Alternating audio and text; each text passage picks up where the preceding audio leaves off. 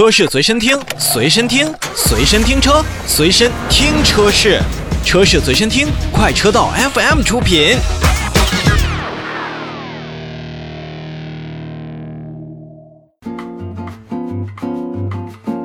欢迎收听今天的节目，大家好，我是洪城。现在啊，我觉得是选车的一个好时代。各个品牌为了销量，都会争奇斗艳的拿出自己的看家本领。买车，我觉得买的舒心，用的爽，比什么都强。前两天我正好试驾了一个全新的车型，我觉得完全符合这个条件，而且很好看。谁呢？全新起亚 K5 凯酷。我们先来回顾一下全新 K5 凯酷。今年九月份的时候，它上市了，一个十六点一八万到二十点五八万的价格，已经让大家觉得不算贵了。然后他们又提出了一个包牌价的概念，怎么说呢？包牌价就是厂家帮你交购置税，还有五千块钱的保险。你算一算，这是打多大一个折扣啊？总的来说，凯酷买起来真的还挺容易的。全新 K5 凯酷呢，定位在 B 级轿车，长四米九八，五米了啊，宽一米八六，高一米四五，轴距达到两米九。动力有两种可以选择，一是 1.5T 加七速双离合，还有一个是 2.0T 加 8AT。全系呢一共四款车型，然后还有若干个选装包，车型配置很充足，而且选装包的价格也很实在。感兴趣的朋友呢，可以去官网或者到我们的公众号来了解一下，微信搜索 Auto FM A U T O。FM 回顾说完了，我告诉你了，这个你就可以理解了，什么叫买的舒心，各个政策啊，包牌价便宜，选装包实在。接下来说说用的爽，用的爽啊，就得提到开了。我试驾的是二七零 T 的车型，也就是一点五 T 加七速双离合的这个版本。这台一点五 T 的发动机啊，可以说是黑科技十足。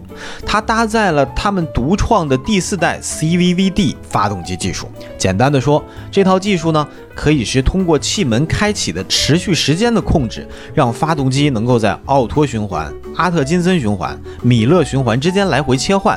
从而提升车辆的性能和燃油效率，包括减少废气的排放。喜欢车的朋友应该能够理解奥托循环、阿特金森循环和米勒循环各自的优势。它能切换，就能代表这台发动机有不同的表现。加以这样的技术之下呢，呃，一百七十马力、二百五十三牛米的参数，可以说在同级当中是很有竞争力了。它的扭矩比地球梦科技的那个雅阁的 1.5T 发动机还要高。那么参数高，开起来怎么样呢？得益于他们的第三代 iGMP 平台的加持，全新 K5 凯酷的重心很低，坐姿也很低，就是说让你一坐进去吧，有一种开跑车的感觉。而且呢，这辆车有五种驾驶模式可以切换啊，智能、节能、舒适、运动自定义。试驾的时候呢，我测试了舒适模式，还有运动模式。舒适模式，城市道路行驶整体舒适度很高。这台七速的双离合变速箱真的是超出了我的期望。运动模式下呢，我找了一片封闭的路段，油门很轻快，刹车很稳。这台车的动力，尤其在初段的时候，还是让我觉得很有惊喜。还有这台车的过弯姿态也不错。底盘呢，调教是努力的兼顾了舒适和运动。过弯虽然还可以，但是你要非要让我说的话，这台车更适合跑直线。综合来说，这是一台好开的车，方向盘的力度适中，绝对能够适合大多数的驾驶员。油门刹车也不难控制，可以说上手度极高。刚才说完了开，接下来就得说用。这用啊，就牵扯到一个智能车机的问题了。现在试驾，那真叫能动嘴尽量少乱摸。车机的智能程度、语音识别的这个识别度高低，决定了一台车好用不好用。我记得在去年试驾全新起亚 K 三的时候，起亚的车机就让我的印象很深刻了。那个时候，他们跟百度联合，呃，开发了他们的互联系统，识别度很高啊，模糊搜索也很强大。而这次凯酷呢，和百度联合开发了智能互联的三点零系统，配合凯酷上面的双十二点三英寸一体的大屏，那真的是挺亮眼的。无论是 UI 设计，还是操作流畅度，还有语音的识别，都。特别到位，就很有一台主流的这种智能手机的操控的感觉。如果你的家里边智能家居用品还很多，那就更棒了。你可以车里边直接通过语音来控制家里的智能设备，比如你可以通过你的车机直接喊小度小度，或者你好起亚，帮我把家里的电饭煲打开，帮我把扫地机器人打开，它都能够帮你操作。除了这些，还可以通过手机软件来控制发动机远程启动啊、空调啊、查找车辆。还有一个功能，它可以把手机变成车钥匙啊，直接你不用带着车钥匙，它就能替代车钥匙让你开门，而且能够启动发动机。一辆车可以授权三台手机，怎么样？方便吧？另外呢，凯酷的智能驾驶辅助功能也不错。